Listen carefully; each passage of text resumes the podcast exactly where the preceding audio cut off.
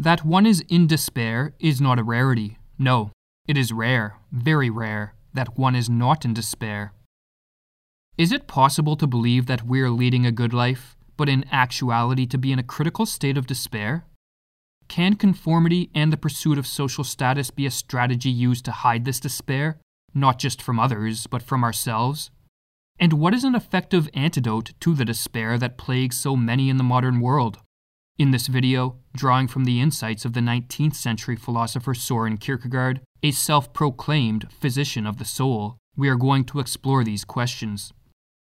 The common view, which assumes that everyone who does not think or feel he is in despair is not, or that only he who says he is in despair is, is totally false. Traditionally, despair has been defined as the absence of hope, yet, according to Kierkegaard, a more encompassing definition of despair is that it is a developmental failure of the self. An individual is in despair when he or she is not moving in the direction of the person they potentially could be. Or, in Kierkegaard's words, despair is the consequence of not willing to be the self which one truly is. The philosopher Stephen Evans, in his book on Kierkegaard, expands on this conception of despair. Kierkegaard, he writes, like Nietzsche a half century later, sees the human self not simply as a finished product, a kind of entity, but as a developing process. A self is not simply something I am, but something I must become. To be a self is to embark on a process in which one becomes something. Essentially, a person is in despair if they fail to be fully a self. An awareness of the emptiness of self results in that feeling we normally call despair. Become the self one truly is entails the actualization of all our latent potentials and the full realization of all the elements of our personality that exist in embryonic form. In the brevity of a human life, we can only ever approach this ideal of full selfhood. But according to Kierkegaard, to move towards such a state is the greatest and most rewarding of tasks. Or as Rollo May explained, to will to be himself is man's true vocation. Blockages in self awareness occur because the individual is unable to move through accumulations of anxiety at various points in his growth. Kierkegaard makes it clear that selfhood depends upon the individual's capacity to confront anxiety and move ahead despite it. Some people make great strides in the direction of full selfhood. These are the individuals of great character and a radiant personality. Most people, however, become stunted in their development and instead of progressing toward the ideal of the self one truly is, they regress away from it. Bad influences, bad luck, or just plain laziness and fear are the most common culprits of this failure. Of those who are stunted in their development, some are conscious of their predicament and so aware of their despair, which, according to Kierkegaard, is a prognostically positive sign. For the more we feel our despair, the more we will be motivated to search for ways to overcome it or as the philosopher Michael Watts writes, it would be accurate to say that despair is the most precious sickness known to man, and so there is no reason to despair if you are suffering from existential despair, since this is potentially your ticket to freedom. But not all whose way of life is inhibiting the cultivation of a true self are aware of the pit of despair into which they are descending. Some individuals, for whom full consciousness of their situation would flood them with despair, actually believe the life path they are on is right and proper and will lead to fulfillment. But according to Kierkegaard, these unfortunate souls are like the consumptive, or the man or woman who is afflicted with an as yet undetected degenerative disease. Or as he wrote, the unconscious despairer is in the same situation as the consumptive. He feels best, considers himself to be healthiest, can appear to others to be in the pink of condition, just when the illness is at its most critical. Two forces are pushing many in our day to this critical state the corrupted state of a modern conformist lifestyle and the human proclivity towards self deception. Conformity is neither good nor bad, rather, its value is dependent on the way of life it promotes. If it promotes the healthy functioning of body and mind, conformity is good. If it stunts an individual's development, then conformity is bad. In the modern world, Conformity is more likely to cause us to regress from the ideal of full selfhood than to promote its flowering, and this is due to the excessive focus that our society places on external values, Wealth, social status, popularity, good looks, and power over others are the dominant values for the modern conformist, and this is creating psychologically crippled individuals. For the world within must be mastered just as surely as the world outside of us, and this means that to experience the cultivation of full selfhood, we must also focus on inner values such as emotional intelligence, psychological resilience, courage, integrity, tolerance, and the ability to think for ourselves. The modern conformist, with his outward focus, neglects these inner values, and so struggles to move in the direction of full selfhood, and thus finds himself in despair. Or, as Kierkegaard wrote, by seeing the multitude of people around, by being busied with all sorts of worldly affairs, by being wise to the ways of the world, such a person forgets himself, dares not believe in himself, finds being himself too risky, finds it much easier and safer to be like the others, to become a copy, a number, a mass man. Now, this form of despair goes practically unnoticed in the world. Precisely by losing himself in this way, such a person gains all that is required for a flawless performance in everyday life. Yes, for making a great success out of life. Far from anyone thinking him to be in despair, he is just what a human being ought to be.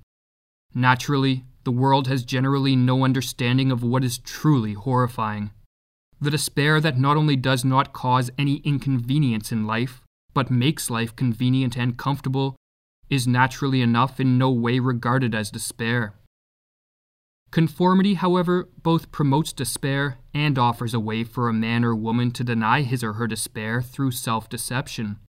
Nothing is so difficult as not deceiving oneself, wrote Wittgenstein, and one of the forms of deception used by the conformist is to claim that there is nothing wrong with his way of life, rather, there is merely something wrong with the external conditions of it. I have not climbed enough rungs on the ladder of social success and attained enough wealth and status the conformist claims, or the conformist blames friends or family members for his unhappiness, and as a result of these rationalizations and the belief that the good life is a product of attaining certain external values, he doubles down on his commitment to conformity and in the process moves ever further away from recognizing that his despair is rooted in his one sided preoccupation with externals. If these self deceptions fail to push his feelings of despair outside the periphery of awareness, then the conformist turns to alcohol, drugs, or the distracting pull of screens to help him remain oblivious as to the true nature and depths of his despair. At one moment, it has almost become clear to him that he is in despair, but then at another moment, it appears to him after all as though his indisposition might have another ground, something outside of himself, and if this were to be changed, he would not be in despair or perhaps by diversions or in other ways, by work and busy occupations as means of distraction, he seeks by his own effort to preserve an obscurity about his condition. To avoid the dangerous state of the conformist, Kierkegaard urged we develop the courage to accept that there may be errors in our ways and to realize that feelings of despair should be embraced and examined, rather than denied.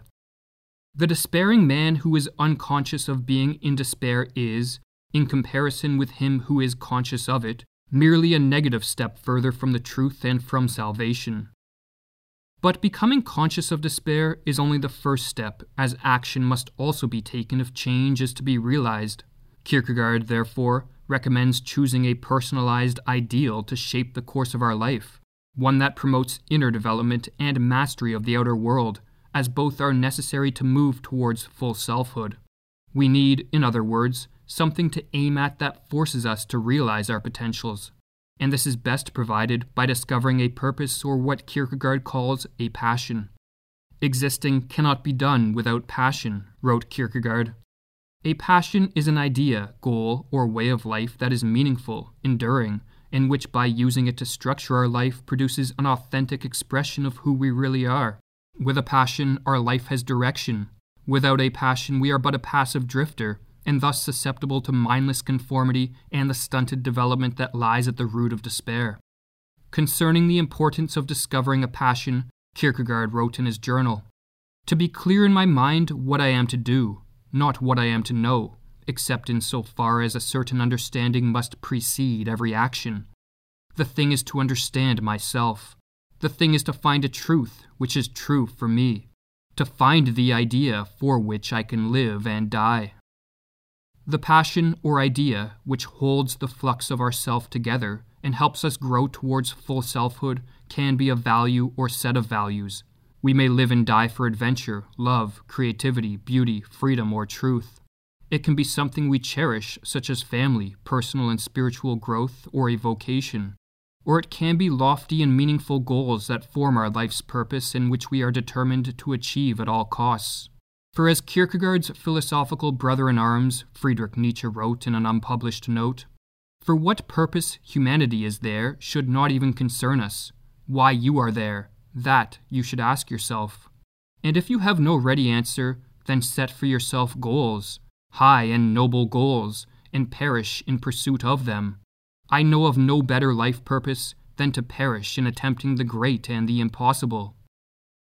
Many individuals today are more concerned with keeping up with the latest fashion and technology, looking good on social media, attaining wealth and social status, and in general, conforming to whatever is deemed socially desirable, than they are with the state of their soul and the value of their life. And so, Kierkegaard's insights serve as a much needed antidote to the hollowness of our age. His philosophy is a reminder of the need to reflect on who we are and why we are doing what we are doing. His sharp acumen helps pierce the lies we tell ourselves and grasp the motivations that can deceptively lie behind our decisions and behavior.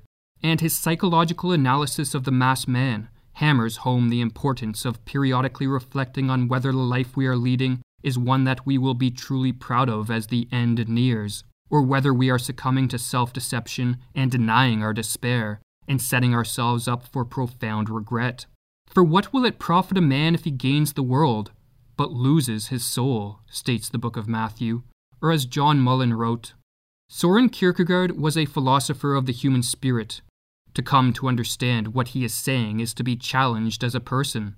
The challenge is in the form of an interrogation the topic of which is very simple. You are an existing person, a human being.